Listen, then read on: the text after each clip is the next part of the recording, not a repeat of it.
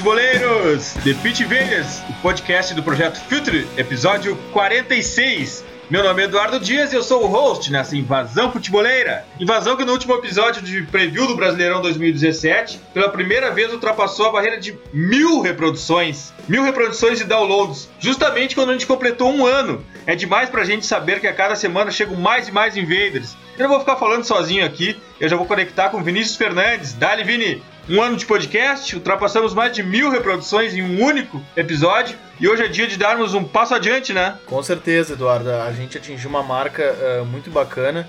Uh, numa data, numa semana muito representativa pra gente. E, e esses mil uh, players, eles foram, na verdade, o reflexo de muito trabalho, né? De um, e de muita crença numa ideia. E um trabalho que, como tu sempre diz pra gente, é um trabalho que tá só começando, uma ideia que tá uh, sendo disseminada e que vem muita novidade por aí. Muito legal. Conexão com Gabriel Correia. Dali, Gabriel. Te surpreende a resposta que o Projeto Filtro tá tendo? Falar de campo e bola sem polêmica tem espaço, Gabriel? Claro, tem muito espaço. É bacana ver esse pessoal é, se interagindo também. Eu acho que o mais importante a gente ver, além dos mil plays, é quanta gente está interagindo e querendo discutir futebol. Eu acho que isso é o mais importante dentro de todo esse, esse contexto. Eu acho que discutir campo e bola, deixar é, arbitragem, polêmica de lado, eu acho que o futebol sempre vai ser o mais importante. Então isso é muito bacana, esses mil plays é muito importante. É, e é hora da gente engrossar o time também, né? Trazer jogador de, de reforço, cara que tem história no futebol, e outro Pit Vader aí, reforço o time Filter.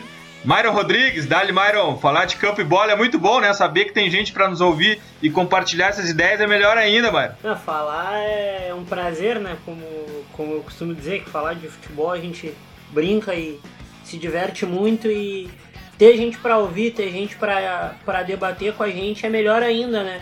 Nesse momento que uh, meio que virou uma encruzilhada do, do, de falar futebol mais seriamente, falar de futebol com, com viés um pouco mais cômico, nada contra quem faz também, eu acho que tem espaço para todo mundo, mas é muito bom saber que o lado mais o lado mais analítico do jogo tá ganhando espaço e a gente tá aí, né? Estamos entrando. Se der mole, faz gol também.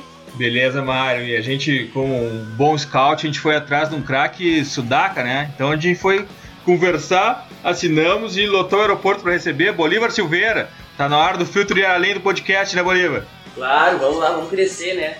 Uh, muito, muito bom saber que o Tatiquias tá entrando no, no vocabulário da, do Brasil. Muito legal saber que o, a pauta do futebol dentro de campo está invadindo a sociedade e chega de TV fama dos, dos jogadores. Vamos lá, Invaders, vamos falar de campo e bola.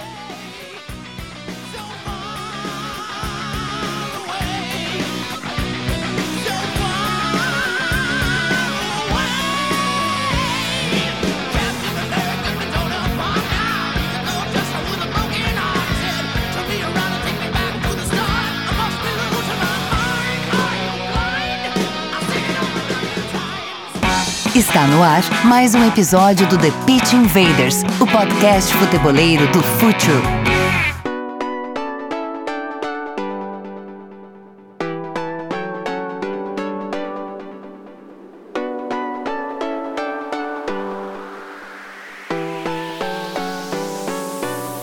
Vivemos dias confusos no Brasil, né? A gente vive dias em que o país anda dividido, cada um tem a sua tese, as redes sociais parecem um campo de guerra, cada facção quer impor sua ideia, mas afinal, existe uma ideia que se sobrepõe a outra? O que é melhor? Hoje a gente está aqui para debater isso. O que, que vale mais a pena? Controle de bola ou controle do espaço? Vini, essa é uma discussão que começa a tomar força, né? As pessoas começam a discutir a bola ou o espaço. O que, que é melhor? Isso tem resposta? Eu acho que não tem resposta para essa pergunta, mas eu, eu, eu não vou te mentir, vou te dizer também que esse é o dilema do momento, na verdade. Esse é o, é o dilema vigente no, no mundo do futebol e por quem analisa futebol. Acho que não tem uma resposta. E, e o futebol, uh, uh, quem estuda, quem mais estuda é quem mais reconhece a sua complexidade, né? O futebol ele é muito complexo e por ser ele é complexo justamente por não ter uma resposta, né?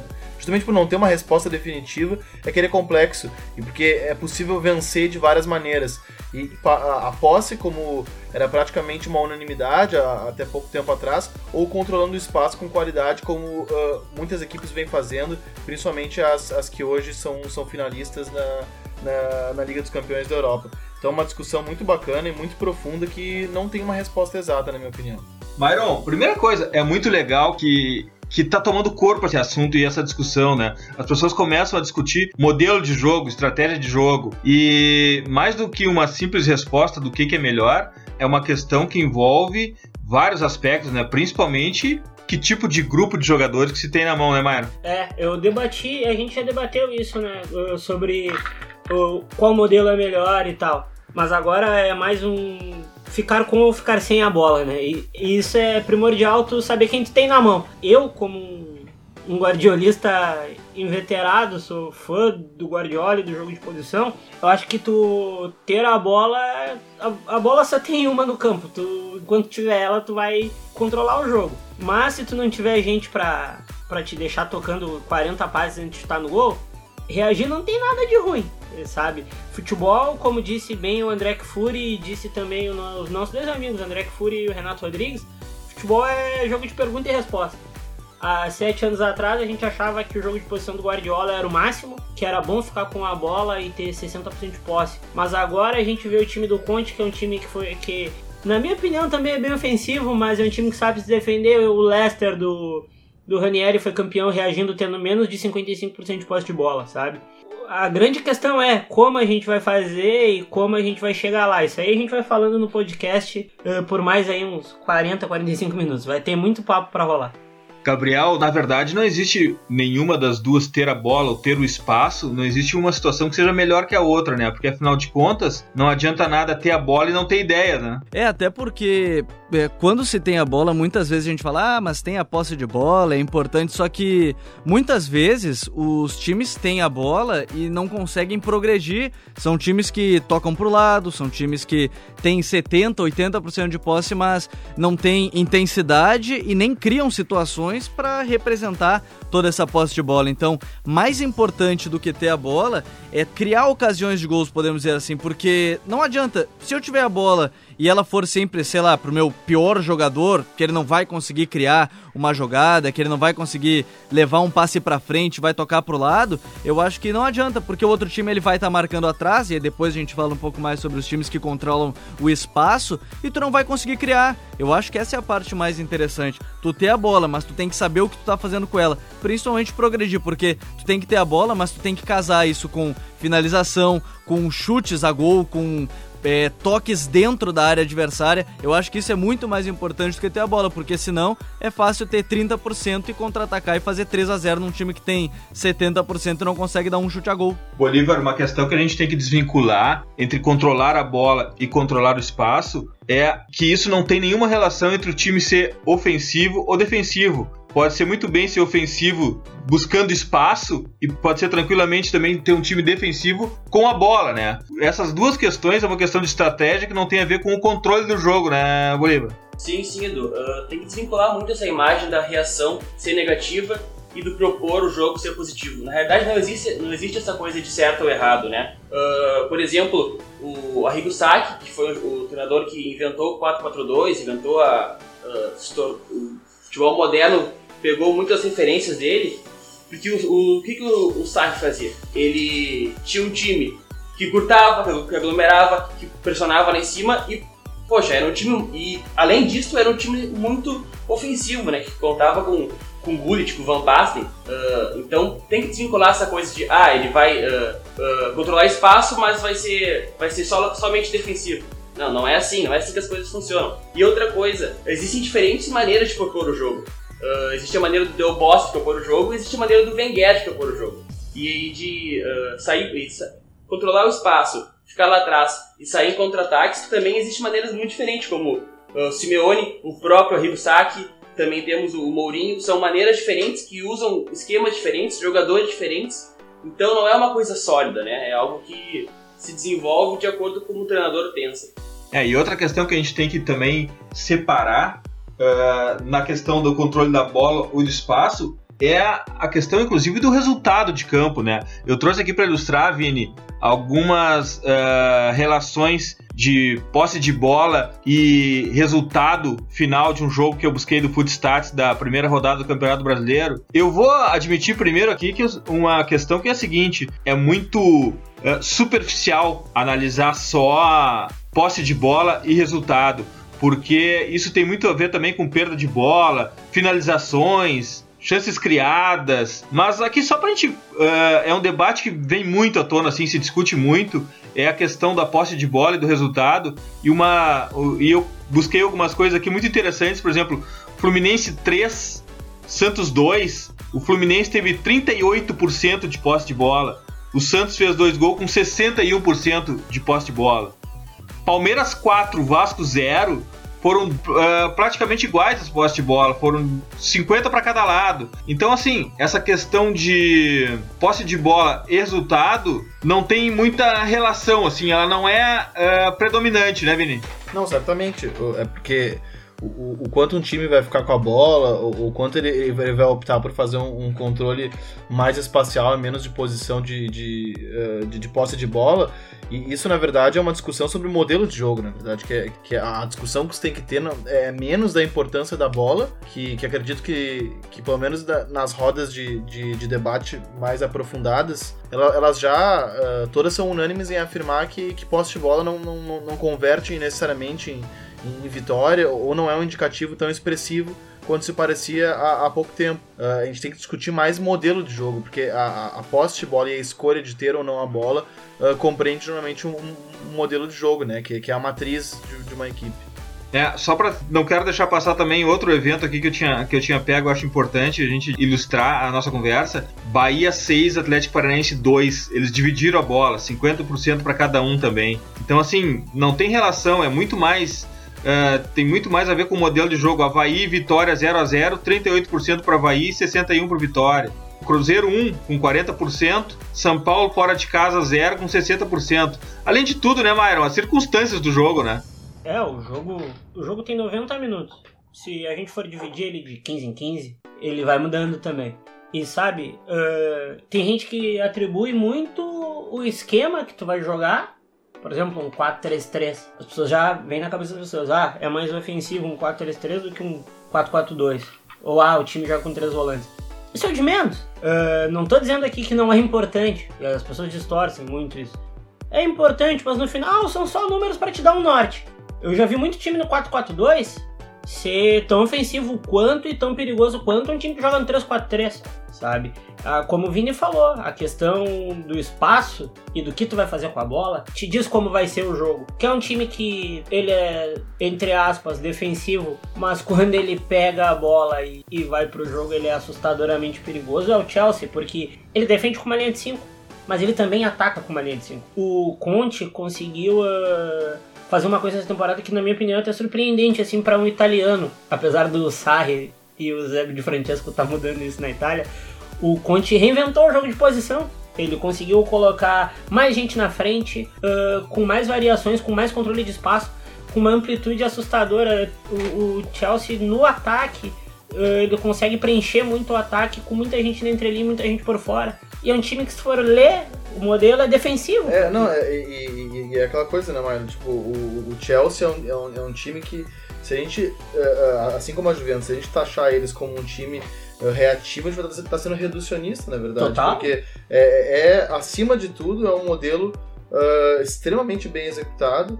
Tanto o Chelsea quanto o, o, o Chelsea do Conte quanto a Juventus do Alegre. A Juventus do Alegre acho que no estágio mais avançado. Sim. Uh, é, é um time com um modelo de jogo muito sofisticado e que os jogadores sabem exatamente o que fazer em todas as fases, que é isso que define um time bem treinado ou não. É isso muito mais do que os posso, resultados. E posso usar um termo que o, o André Fury usa, o Léo Miranda, nosso amigo, também usa, é o futebol líquido, porque a Juventus tu não sabe como ela vai jogar. Ela, ela sai com o trio BBC. Tá, mas de vez em quando o Barzali abre na lateral, o Dani Alves vira interior Sim. no meio campo. É um negócio que a gente tem que... É outro debate que tem que ter. Myron, e eu quero também dar outro exemplo de um time que a gente está tentando aqui fazer uma dualidade, né? Controle de bola, controle de espaço. Tem um time que detona a nossa pauta aqui, misturando tudo isso num jogo só, que é o Mônaco, né? Total. O, Mo o Mônaco, se tu for analisar friamente, o Mônaco é um time dos anos 80. Sabe por quê? O Mônaco faz muito ataque em torre, com dois volantes, dois é. armadores e dois atacantes. Sim e muito lateral saindo. E o Mônaco não é um time que fica com a bola, mas o Mônaco tem quase 100 gols na temporada. É, não, e, e, o, e o Mônaco tem, uh, se não me engano, posse de bola média de 51, é? quase 52% do, dos líderes dos campeonatos. Ele é, é o time é, que tem a posse de bola mais baixa, ele é o time que mais fez gols, porque ele ataca decididamente.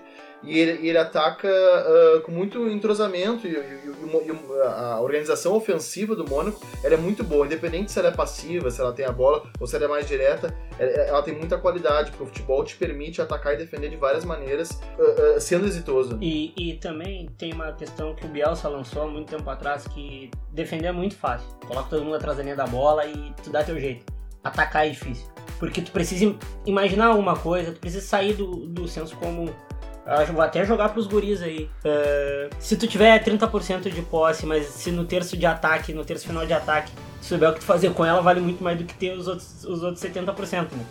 É, e o Gabriel já perdeu uma Champions League com 80% de posse de bola, né, Gabriel? É, e a gente fala muito desse jogo. A gente conversava até antes da gravação sobre essa partida, de, da derrota do Barcelona do Guardiola pro Chelsea na época do Di Matteo, porque é muito curioso, porque a gente observando os números do Opta, mostram que o Barcelona deu 745 passes e o Chelsea no jogo inteiro deu 145. O detalhe mais interessante é que só o Xavi, na época no auge do, do chamado tic-tac, o Guardiola odeia tanto a expressão, mas enfim, que acabou se popularizando, o Xavi sozinho deu 169 passes.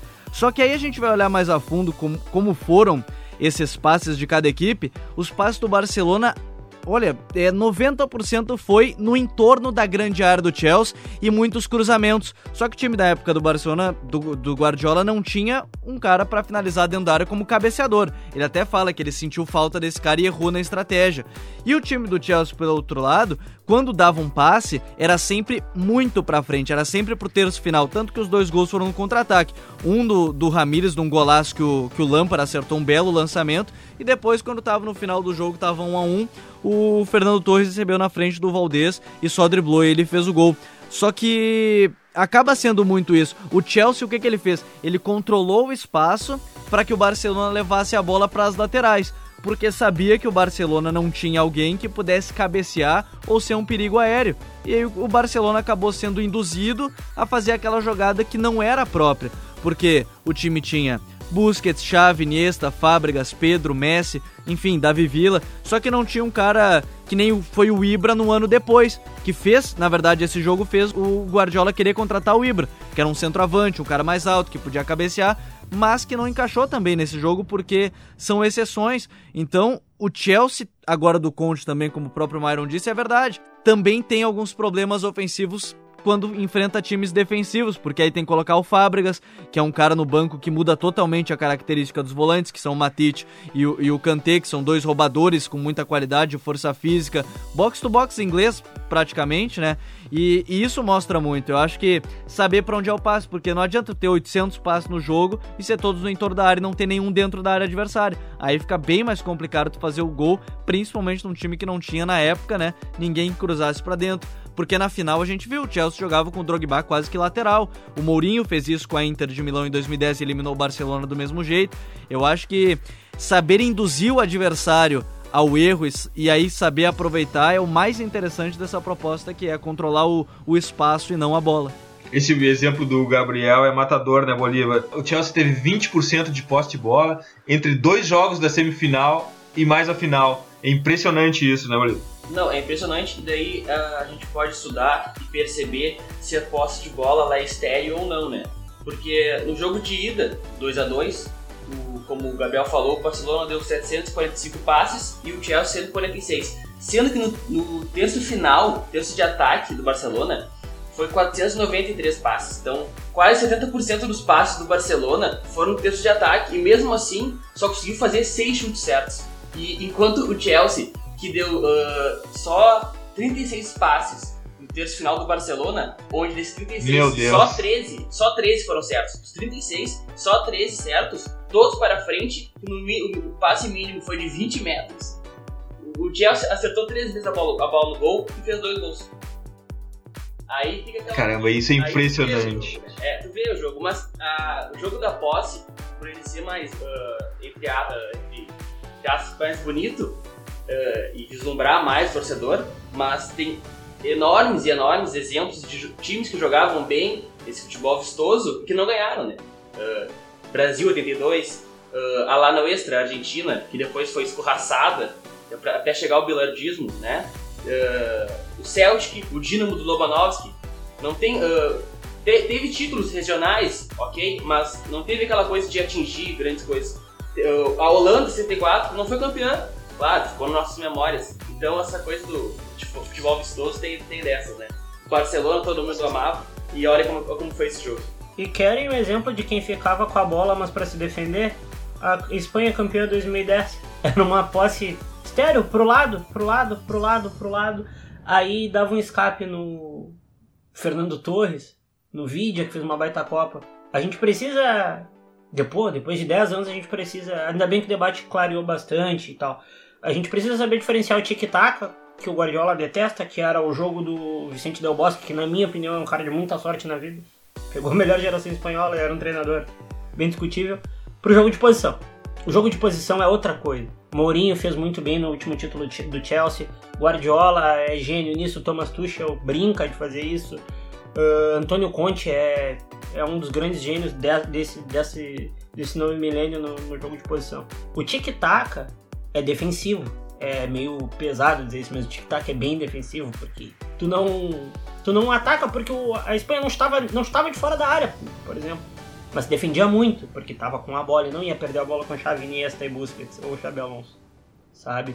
A gente precisa também, no debate, saber diferenciar é, um do outro. Myron, é aquela parte do conceito que chega a ser simplista até. Tu tem a bola, o outro time não te ataca.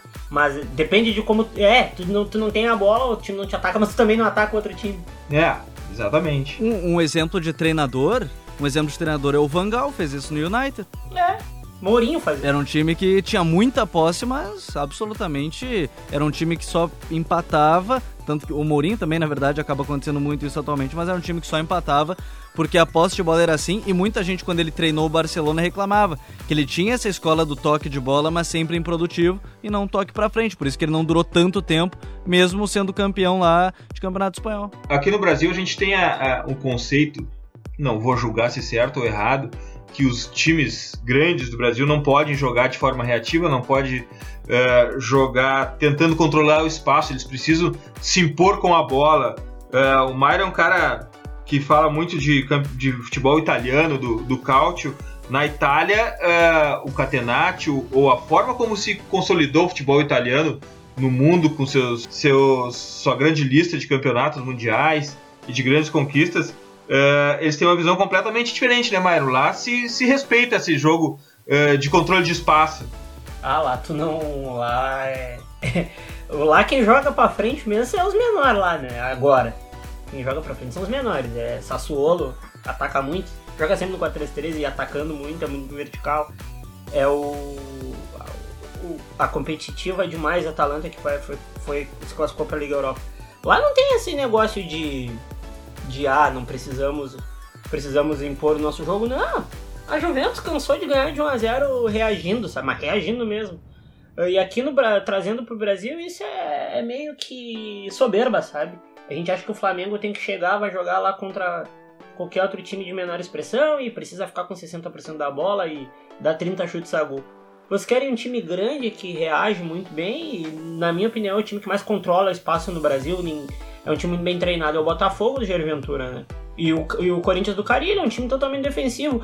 O bicampeonato do Corinthians era um time total, totalmente reativo, primeiro com o Mano, depois com o Tite, sabe? Uh, a gente precisa parar de, de colocar certos uh, dogmas no futebol, a gente tem que se despir, ter menos pudor, ser mais permissivo com algumas coisas no futebol. Né?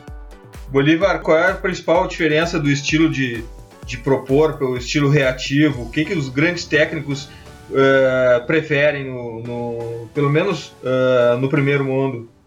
Então, uh, como vinha falando, eu levantei aqui os números do Wenger, do Guardiola e do Del Bosque, né?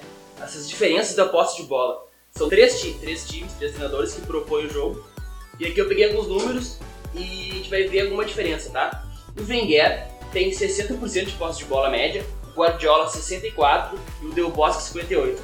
A diferença não é tão grande, claro, tu mostra que o, aqui mostra que o Guardiola tem a, o maior número de posses de bola média, 64%, e, na, e olhando todos os jogos, o Guardiola esse ano não ficou um jogo sem ter maior posse de bola, em 2017.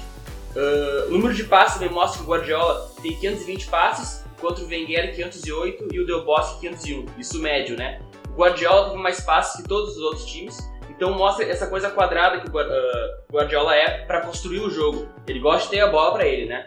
Finalizações também, aí que tem aquela charada, ah, mas o, a Espanha não finalizava. Finalizava assim, olha só, a média do Wenger é 17, a do Guardiola 16, é o que menos possui, e o do Del Bosque 17 também. A, agora a diferença está na produtividade disso. O Wenger tem gols feitos médios de 2, Guardiola de 2, e o Del Bosque de 1. Um. Aí tu vê aquela, aquela Espanha que fazia 1x0, tomava ali um gol, ficava tocando o verdadeiro tic-tac, bola para um lado, bola para o outro, sem nenhuma infiltração. Aquele, o, o ter a bola defensivamente, que eu vejo como um anti-futebol, né? Aí agora tem os gols sofridos, o Wenger tem um, o Guardiola tem um e o Del Bosque tem 0,28. É proporcional isso, né, Vini?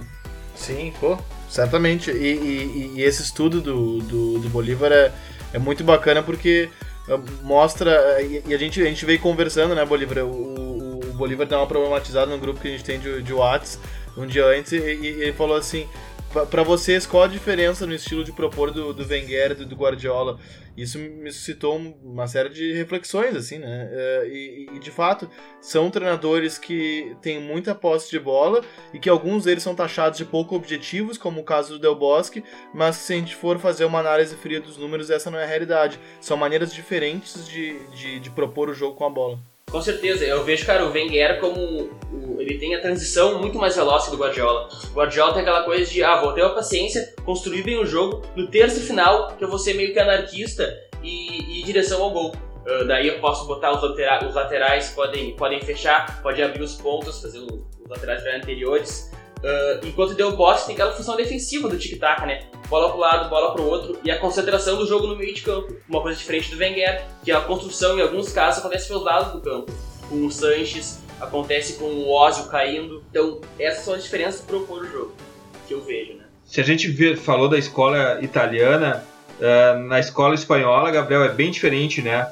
Uh, um jogador fundamental de um time espanhol é o meio-campo e o toque de bola, a posse também ela é muito importante para os times da Espanha, não interessa se são pequenos ou grandes times.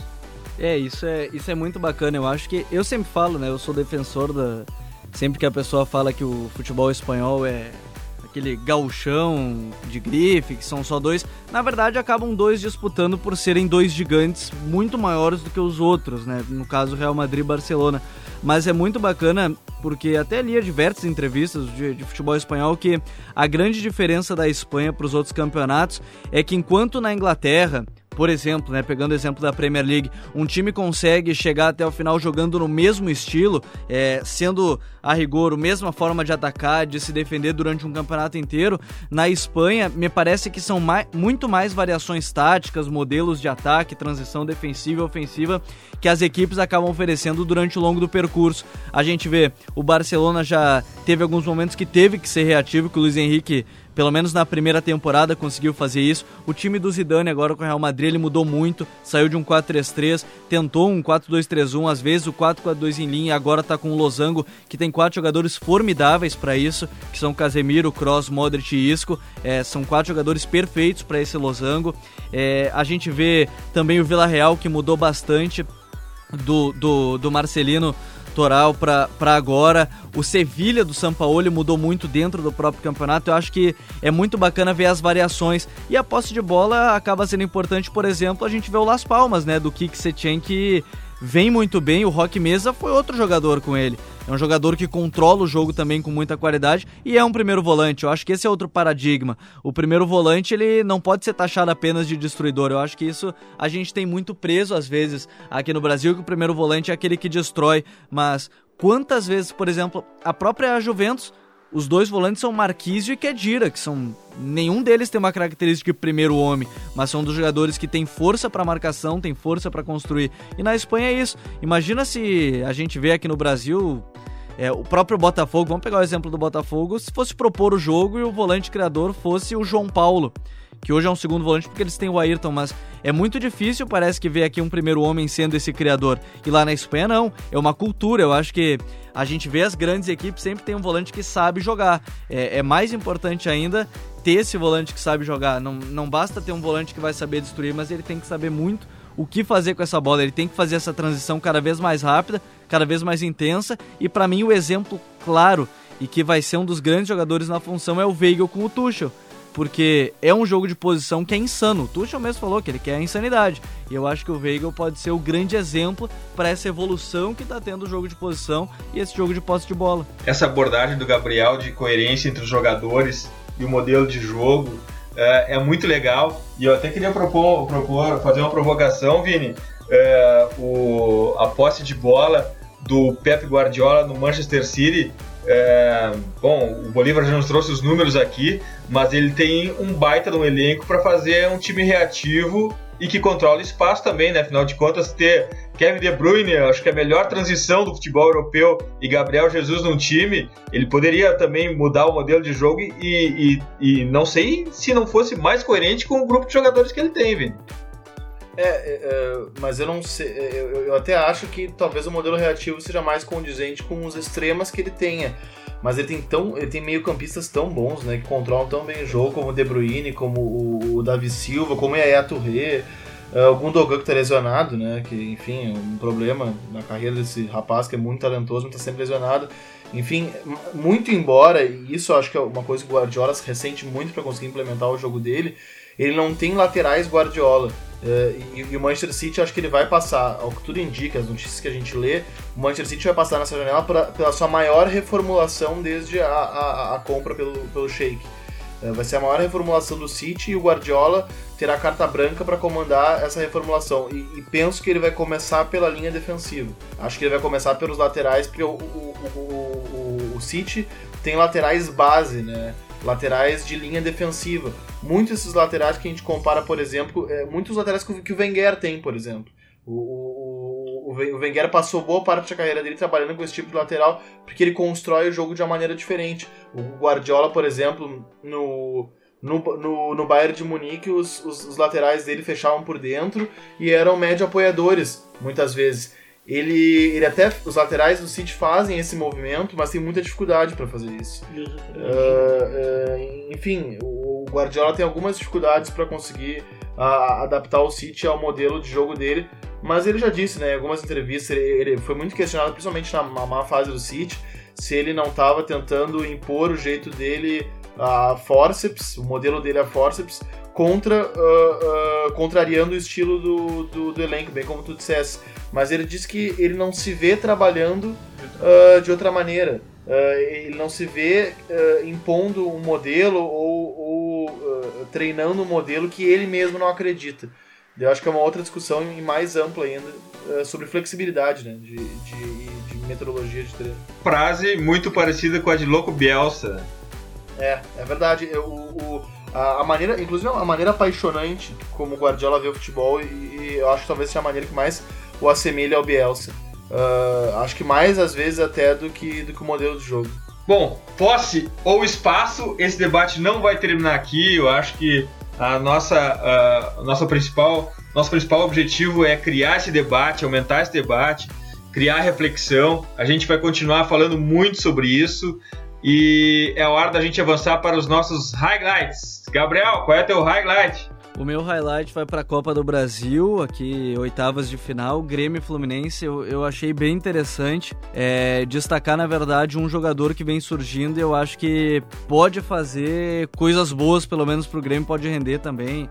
Um, um jogador bem interessante que é o volante Arthur. Ele, ele é muito novo, ele tem 20 anos e acabou recebendo as primeiras chances dele agora nessa temporada. Ele é o típico volante, pelo menos, que é um cara que me atrai no jeito que joga. É um volante de passe curto, que sai em velocidade, tem intensidade para chegar à frente, até às vezes é cobrado por se desgastar até demais não terminar um jogo é, conseguindo manter essa intensidade. Ele é muito jovem, ainda está nessa fase de transição. Mas, por exemplo, na Libertadores, nos três jogos que ele atuou, ele ainda não errou nenhum passe. Nenhum passe, já são 100 passes é, do que ele jogou na Libertadores, ele não errou nenhum. Agora contra o Fluminense ele fez gol, fez tabela, principalmente num jogo que o Abel Braga, que é um técnico cancheiro, eu acho que da velha geração é o que mais se atualizou. Ele conseguiu bloquear o Luan, conseguiu bloquear os lados do campo do Grêmio, e aí teve no volante Arthur a necessidade do cara que para criar todo esse jogo e que vem substituindo o Maicon com muita qualidade sem perder é, o que o Maicon dava, que era essa qualidade na saída de bola. Eu acho que está sendo um volante que tem tudo para surgir, mas sempre bom ressaltar, ele é muito novo ele vai oscilar e no momento que ele oscilar, eu acho que a torcida e o time tem que entender, é, o técnico tem que entender, pode tirar ele por um ou outro jogo para quem sabe ele voltar a recuperar a confiança, porque muitas vezes confiança é mais importante ainda. E o treinador passar isso, ó, a gente está te colocando no banco para recuperar a forma, para recuperar a forma física, forma técnica, enfim. Eu acho que isso é muito importante porque o Arthur é uma das jovens promessas de um volante que cada vez mais a gente necessita no futebol brasileiro, que é o volante construtor, mas é o volante que também sabe ser intenso. É, não comparando, mas no estilo de jogo, eu acho que dá para considerar, e o Arthur mesmo já falou que ele se inspira muito em Modric, ele se inspira muito em Iniesta, que são esses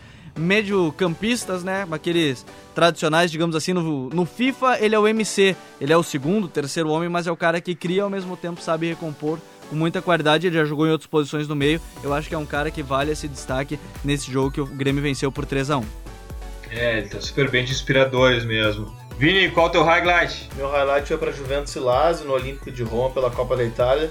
A Juventus mostrou porque na minha uh, mostrou porque na minha opinião é, é a maior representação né, de unidade coletiva bem organizada do futebol atual. É, é, realmente um organismo vivo. O time treinado pelo Maximiliano Alegre é um time absolutamente consciente do que fazer em todas as fases do jogo. Conseguiu vencer com sobriedade o time da Lazio, que é muito bom, que faz uma boa temporada. Foi 2 a 0 com muita autoridade. É a terceira Copa da Itália seguida, 12 eh, no total, predominância total da Juventus na, na, na Itália. Myron, highlight. O meu highlight vai para Inter e Palmeiras, que o Palmeiras ganhou de 1 a 0 no, no Allianz Parque graças a um gol contra e eu vou usar esse espaço aqui para falar do, do, do, que o Inter vem fazendo nesses cinco meses. Né? O Inter caiu para a segunda divisão, a gente sabe que é um momento complicadíssimo para o clube, para qualquer clube que cai, mas para um clube que nunca caiu como é o Inter é pior ainda. Mas o Inter, cara, cinco meses uh, atrás era um time que não jogava futebol, era o, totalmente contra a história do Inter. Hoje o Inter joga futebol uh, com o Losango no meio, com um Losango de muito boa técnica. O, o jogou com uh, o Rodrigo Dourado, que na minha opinião é um dos melhores meias defensivos do país. Jogou com o Felipe Gutierrez, que é um cara muito sóbrio, é um cara que bebe muito na fonte do jogo, do jogo apoiado, do jogo associativo que o Zago tenta implantar no Inter. E o Fabinho, jogou com o D'Alessandro e Nico Lopes e Marcelo Serino na frente. O Inter fez um jogo muito correto contra o último estrelado do país, assim, foi 0 a 0 O Inter controlou muito o espaço também. Controlou muito o espaço e teve chances boas de gol. O Palmeiras uh, tentou colocar aquela intensidade uh, que é do Cuca, mas não, não conseguiu implantar porque o Inter controlou muito o espaço e cortava muito a velocidade. Foi um 1x0, graças a um gol contra, o correto era ter sido um 0x0. Uh, foi um bom jogo, um jogo de, uh, de, de duas escolas totalmente diferentes, o Zago um pouco mais reativo e o Cuca mais propositivo. Uh, eu acho que o Inter tá no caminho certo e o Palmeiras vai muito longe na Libertadores e tem tudo para ganhar o Bi-Brasileiro. Da... Olivar, qual é o teu highlight? Então, uh, indo no contraponto do projeto do Internacional, que na verdade não foi um projeto, o meu highlight é Independente 2, Racing 0. Quero falar do Independente de Olô e do projeto do, do Rojo de Janeiro. Uh, primeiro contratou Pellegrino, depois Milito e agora Olô. Três treinadores que possuem a mesma visão de futebol, que tentaram implementar coisas muito parecidas e que após cinco meses do Holanda Independente, a gente consegue ver o Diabo uh, extremamente intenso, ampliado, jogando com apenas um toque, já achando o companheiro. Um jogo associativo lindo de se ver, que eu não via no futebol argentino fazia muito tempo. E aí tu vê a importância de um projeto dentro de um clube, né? Uh, claro, o Racing tem seus problemas, não consegue uh, encaixar duas vitórias seguidas, por exemplo. Mas eu quero falar bem do, do Independente, o que foi a partida do Barco, do Rigoni. Claro, ainda sofre com problemas defensivos que o Olan já tinha no Defesa e Justiça, mas a minha ideia nesse highlight é falar do, da importância do projeto de uma ideia de futebol para um clube, né? E para quem puder ver o, o VT de Independente Racing, vai ver um futebol completamente como chama hoje em dia de moderno, né? Um futebol rápido, ampliado, onde a câmera não consegue pegar os, os 11 jogadores independentes e que me surpreendeu bastante. Demais. O meu highlight vai pro baita jogo do Maracanã na primeira rodada do Campeonato Brasileiro de 2017. Flamengo 1, Atlético Mineiro 1. Na verdade, como a gente aqui se orgulha de dizer, não somos resultadistas, vou deixar até um pouco de lado esse aspecto, porque eu quero focar num detalhe desse jogo, detalhe bastante importante, a estreia do The Next Big Thing do futebol brasileiro, Vinícius Júnior, que com três dias nos profissionais entrou aos 80 minutos de jogo, num um jogo absolutamente complicado, um jogo de alto nível, Uh, e com 16 anos o Maracanã dotado, obviamente ele não deu o resultado que se esperava e, e acabou frustrando toda a torcida.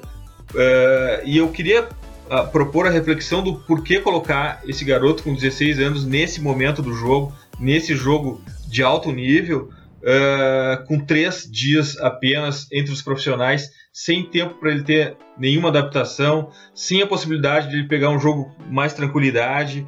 Uh, me parece que o mercado e a imposição do mercado que escalou esse, esse jogador e essa frustração acaba dando um resultado completamente ao contrário do que se esperava, né? E pode inibi-lo em um eventual próximo jogo, ou pode deixar a torcida e mais do que a torcida, né? O mainstream e as suas ideias definitivas sobre futebol que mudam a cada domingo, já podem achar que talvez ele não tenha o talento que todo mundo imaginou que ele pudesse ter, só que ele está jogando num patamar, numa categoria completamente diferente da dele. Um garoto de 16 anos jogar entre adultos é absolutamente diferente do que jogar no futebol da base. Ele tem muito talento, sim, dá para ver isso quando ele joga é, entre os jogadores da mesma idade dele. Só que seria interessante se houvesse um pouco mais de maturidade de, dos dirigentes, da comissão técnica e desse um pouco mais de tempo para esse garoto chegar no profissionais, pegar um pouco de físico, se desenvolver um pouco mais, ter adaptação e a partir daí aos poucos entrando com tranquilidade com um projeto.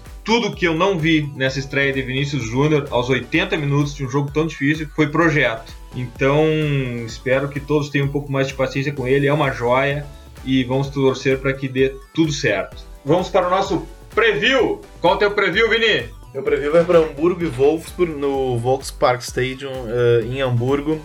A situação é a seguinte, para quem não sabe, o Wolfsburg está em 15º, o Hamburgo está em 16º, eles vão se enfrentar nessa última rodada. O, o, o sorteio da, da, da, tabela da Bundesliga quis que eles se enfrentassem na última rodada e o destino quis que estivessem um em 15º e outro em, décimo, em 16º. Dois pontos separam eles. Quem vencer escapa dos playoffs contra o terceiro da Bundesliga 2, que hoje é o Braunschweig, que recentemente estava na, na, na, Bundesliga. É, eu, particularmente, adoro esse formato de, eh, de, de, decisão de rebaixamento e acesso da Bundesliga. Dois tem o, descenso garantido, dois tem o acesso garantido. O antepenúltimo disputa um playoff, o, o playoff da morte, né, chamado playoff da morte, contra o terceiro colocado da, da segunda divisão num jogo muito tenso. O Hamburgo nunca foi rebaixado. Ele é o único time da elite, inclusive o Bayern já foi rebaixado, mas o Hamburgo ele, ele ostenta essa, uh, esse título. Time de... grande cai, então. É, é, uh, pro, uh, segundo o Hamburgo não cai, mas vamos ver, mas vamos, vamos ver se é procedente ou não. Sábado às 10 horas. Olha, eu vou, vou vender o peixe que eu vou que eu tô que eu tô indicando aqui e vou dizer, vou afirmar que é o jogo mais tenso da Europa nesse final de semana. O jogo mais tenso da Europa nesse final de semana será Hamburgo e Wolfsburg na Alemanha. Myron, teu preview? Meu preview é brasileiro, né? Eu vou de brasileirão, porque na Europa, bem dizer, já acabou quase tudo. Eu vou. o Vini já acabou com todos os previews que tinha da Europa aqui pegou tudo pra ele, a fominha, né? Eu vou de Fluminense e Galo, cara. O Galo ano passado comeu na mão do, do Leverkusen, que a gente sabe, né? Leverkusen é meio que um dinossauro da bola e chegou o Abel, que é um dinossauro da bola, mas é um dinossauro 2.0, um cara mais atualizado, que trabalha e tal. Tá montando uma base boa com o Richarlison, com aquele menino Daniel no meio campo, é muito bom. Tá com o Cavalieri, que já é mais velho no gol. E tá, tá arrancou legal, cara, no, no Carioca e ganhou do Santos, que é um time que tem o, o modelo mais sólido no Brasil. E agora pega o Galo do Roger, que na minha opinião é o melhor treinador da nova geração. Um cara que logo ali vai ganhar um título, tomara que ganhe esse ano com o Galo alguma coisa. E é um jogão, cara. É no, se eu não me engano, é no. Do Independência. Né? O Galo tateou um pouco, né? Pra, porque pegou dois modelos bem, bem insanos, que era Cuca e o Marcelo Oliveira, que eram dois, dois modos de jogar futebol também diferentes. O Aguirre passou por lá, mas não ficou muito tempo. Agora, depois de cinco meses, o Galo do Roger começou a dar uma sentada com o Robinho uh, controlando, fechando espaço, com o Adilson dando, dando o, a sustentação para o meio campo com, com Elias, que solta muito, com Casares, com Otero, com Fred, que está numa fase, para variar, muito boa tem tudo para ser um jogão do Campeonato Brasileiro e acho que todo mundo tem que ver esse jogo também para entender duas ideias totalmente diferentes, Eduardo. Gabriel, teu preview. O meu preview ele vai para a reta final do Campeonato Espanhol. Se o Vini indicou a briga pelo rebaixamento, eu vou trazer a briga pelo título, que para variar é Barcelona e Real Madrid. Mas a questão é a seguinte: o Real Madrid tem 90 pontos e o Barcelona tem 87. Barcelona e Eibar no Camp Nou, Málaga e Real Madrid jogando em Málaga. O destaque: se o Barcelona vencer o Real Madrid perder, o Barcelona é campeão porque no confronto direto, que é o primeiro é, critério de desempate, o Barcelona tem uma vitória e um empate contra Real. Então a briga vai ser acirrada. Infelizmente, a polêmica ficou para fora de campo porque o árbitro de Barcelona e Eibar é o mesmo que tirou um gol do Barcelona contra o Betis, onde a bola entrou mais de um metro. E um detalhe: o pessoal tá falando muito de uma cláusula do Isco que fechou com o Real Madrid quando saiu do Málaga, que caso o Isco fosse campeão espanhol, o Málaga ganharia um milhão de euros. E aí o pessoal, obviamente, lá na Espanha já tá entrando na polêmica que o Málaga vai deixar o Real Madrid ganhar só para conseguir mais um milhãozinho na conta caso o Isco seja campeão espanhol. Bolivar, qual é o teu preview?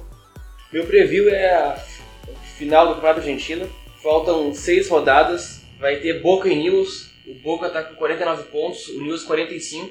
Os dois times perderam a festa de los clássicos, né? O Boca tomou 3 a 1 na Bomboneira, o News 3 a 1 no, no Marcelo Bielsa.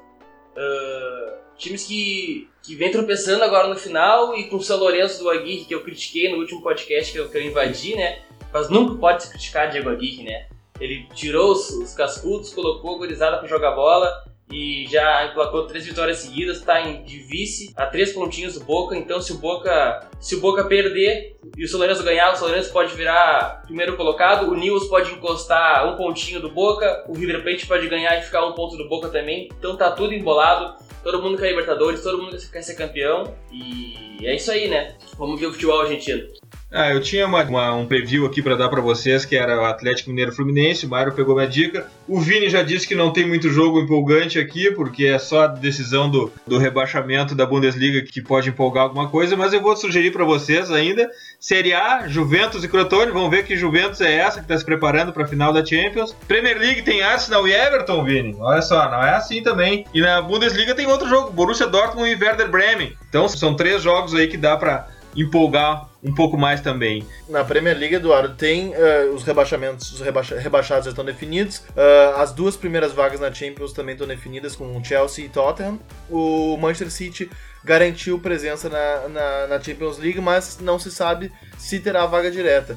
A, a grande disputa é pelo quarto lugar. É, o, o, Liverpool uh, joga em casa com o rebaixado Middlesbrough e o Arsenal. o Mário dá uma risada, porque ele, ele sabe que, que o Liverpool gosta de aprontar contra os, uh, contra os times da, da parte de baixo e o Arsenal vai pegar o Everton. Ou seja, tá tudo quase definido. É, mas concordo contigo, a gente vai ter que catar jogos com alguma motivação para ir atrás.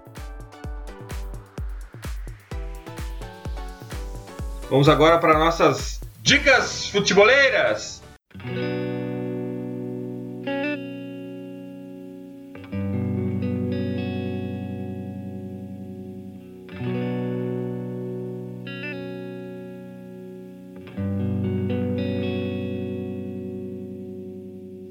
Dica futeboleira hoje é muito especial. Quando a gente tem a, quando vocês ouvem a chamada do, do, do podcast, uma bela voz feminina da Sabrina, ela sempre indica ali visitem o www.future.com.br, pois a minha dica futeboleira é exatamente essa. Visitem www.future.com.br, porque o projeto Future avança, vai um pouco mais, avança suas linhas, passa um pouco do podcast e vai agora para o blog. Vini, que história é essa de blog do Future? Vai, essa, essa é uma história que desde que eu embarquei no projeto a gente fala muito. Uh, era difícil concretizar, às vezes faltava tempo. Uh, mas nunca faltou ideia, né? Que isso é o principal. A gente sempre teve uma ideia muito clara do que a gente queria quando uh, transportasse o nosso conteúdo para o texto e, e, e, essa ideia foi posta em prática nas últimas semanas, a gente concretizou. Hoje a gente uh, conseguiu botar em prática o, o blog do Future. Quem está nos ouvindo, está nos ouvindo pode acessar www.futurefc.com.br/blog. Uh, e, e, é muito legal poder dizer isso porque, lógico que deu um trabalho, mas é um conteúdo muito bacana que tem muito a nossa cara, né? tem, tem muito a cara do projeto e, e principalmente uh, a, a, cara cultural. Se às vezes a gente não consegue aqui no podcast dar, mostrar exatamente a faceta cultural do, do projeto, porque a gente fala muito do que está acontecendo em campo e a gente tem de falar sobre o que está acontecendo em campo. Uh, o, o, podcast, ele, o blog, perdão, ele não tem esse caráter tão temporal, ele é mais atemporal, então a gente consegue explorar mais a cultura futeboleira, que é exatamente a raiz do nosso projeto. É, e a gente não tá louco, viu? O, o, o que dá acesso ao blog pode ser tanto www.future.com.br como pode ser também www.futurefc.com.br, os dois levam para o mesmo lugar e o Vini acabou abordando um, uma questão muito importante. O podcast The Pitch Invaders ele é muito campo e bola. A gente se prende muito propositadamente ao campo e bola, mas o projeto Filter é muito mais que isso. E dentro do blog, além de, obviamente, a gente falar de campo e bola, a gente consegue, assim como a gente já tem no, no Instagram Filter FC, a gente consegue abordar muito mais a questão de futebol culture, de, de questão como, por exemplo, um, um uma matéria que o Vinícius fez para o blog essa semana, Grafites Futeboleiros na Argentina. É simplesmente fantástico. Eu sou louco por isso. E a gente consegue fugir um pouco do campo e da bola, mas se prender sempre por um viés diferente do que o mainstream retrata, que é a nossa, é o nosso propósito aqui, falar o que não se fala em outros lugares. Se fosse para fazer o óbvio, a gente não tava aqui agora, né, Myron? Não, a gente é, gosta de inventar. Eu sou um que sou utópico, né? Então eu gosto das coisas que sejam mais inventivas possíveis. E como me chamaram, né, pra vestir a camisa desse time, então tô aí quero que vocês uh, uh, desfrutem muito do, do blog, que a gente tá chegando com coisas muito legais. Eu, por exemplo, vou chegar com os conceitos do São Paulo. Segura pra falar tudo depois. Ah, tá. Depois é. a gente fala. Tá, mas ideia tá, é isso aí mesmo que deu pra entender. Eu tô aqui pra inventar. Eu, digamos que eu sou o falso 9 do time. Eu fico é, lá vou... na frente, mas eu volto pra dar aquele, aquele taquinho pro, pro, pra alguém fazer o gol também. Bolívar, uh, o futebol sul-americano, principalmente dentro de campo, a gente tem muito o que aprender e, e, e as principais inovações estão todas na Europa quando a gente começa a falar de cultura futeboleira, a gente consegue ampliar mais para a América do Sul e, e para o futebol sudaca e também futebol do México. Isso é muito legal e dentro do blog a gente vai poder falar muito mais sobre isso, né, Bolívar? Bah, cara, com certeza. Eu acho que essa atenção que o futuro dá para o futebol em geral e, e, de minha parte, né, o futebol aqui da, da América, da nossa parte, na verdade, né, gente gosta de futebol todo mundo todo e olhar pro, pro que é nosso, pro que é latino, é, é bacana, assim, é gostoso. E, e, ver que não tem coisa só lá na Europa, né? Tem coisa, muita coisa bacana aqui. Tem os bairros futeboleiros, Buenos Aires, por exemplo, uh, as rivalidades pequenas da, da primeira Nacional B, Nacional A, Nacional A uh, jogadores escondidos, jogadores underdogs por outros lados, a coisa de não falar hat-trick, falar triplete, entendeu? Tem essas coisas gostosas da cultura futeboleira. E daí no blog vou trazer um pouco da, desses jogadores daqui que eu falei um pouco no, no podcast 34. É, e a minha dica futeboleira dentro do www.filter.com.br, o blog do Filter, é exatamente a matéria do Vini sobre grafites futeboleiros na Argentina. Tá demais, é totalmente futebol culture.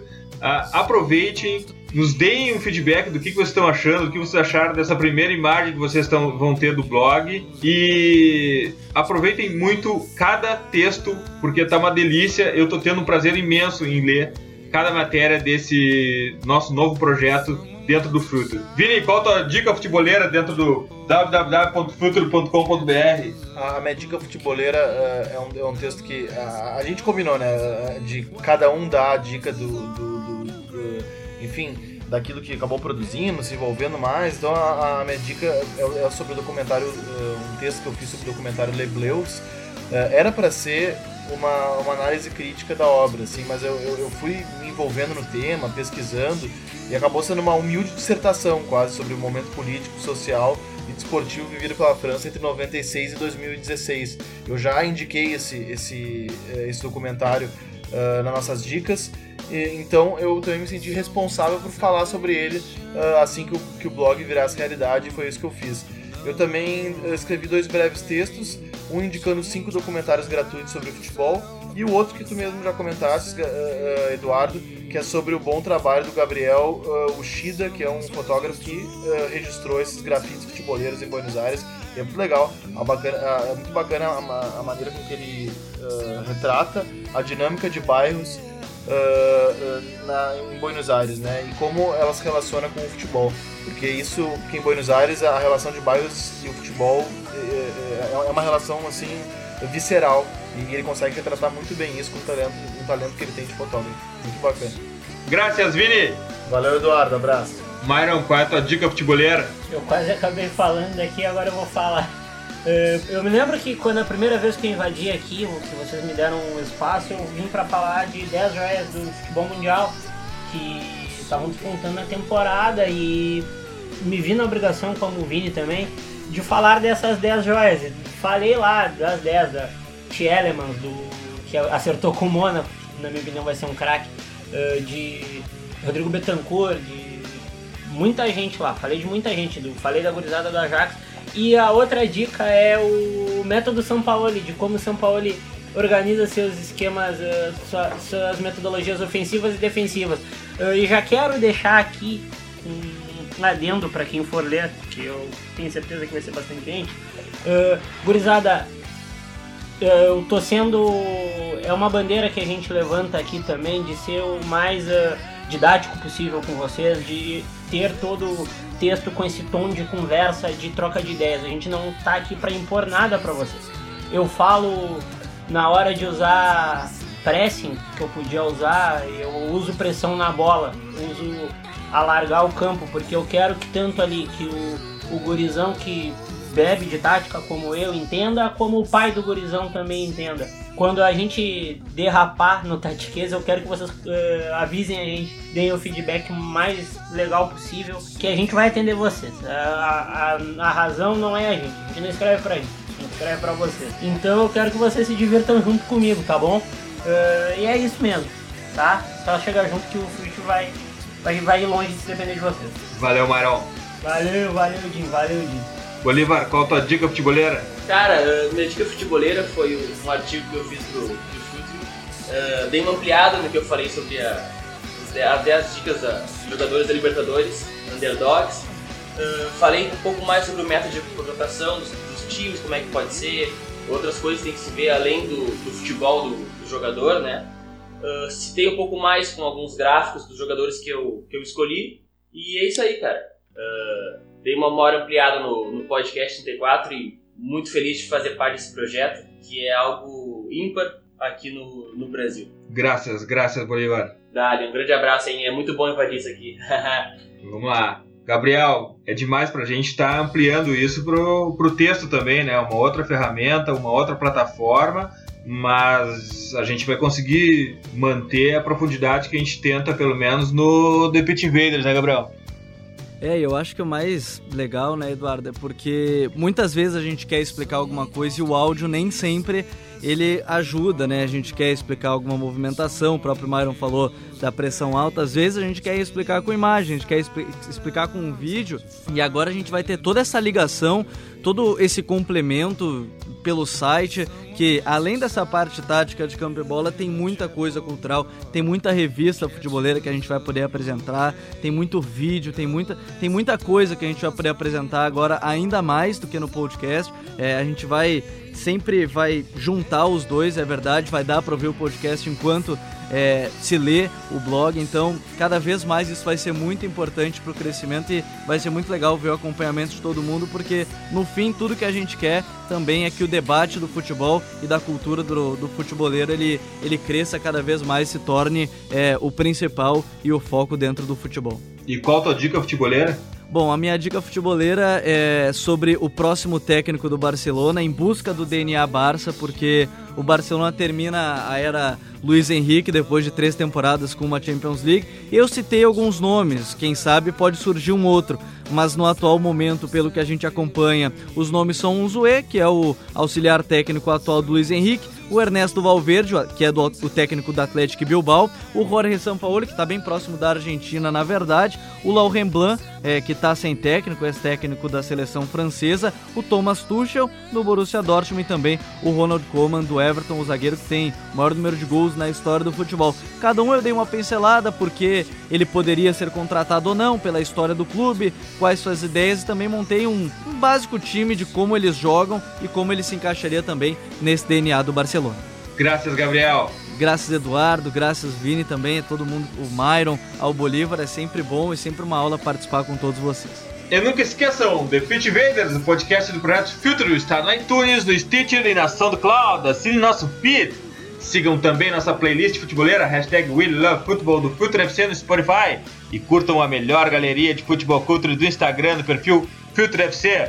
E também invada o nosso blog futeboleiro. O endereço é o que a Sabrina fala na chamada do podcast: www.future.com.br. Lembrando os invasores usuários Apple, não deixem de nos dar aquela moral no review, clicando em algumas estrelas para melhorar o nosso rating e aumentarmos o alcance de nossa invasão futeboleira. iOS ou Android, assine nosso feed e receba todos os episódios on demand.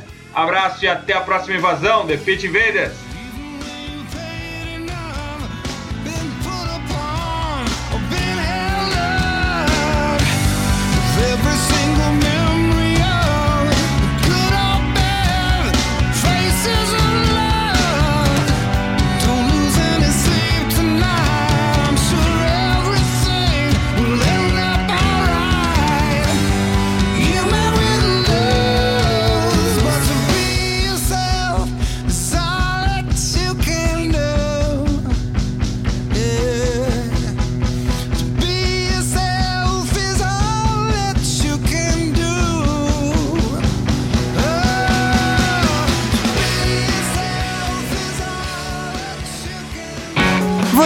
Ouviu The Pitch Invaders.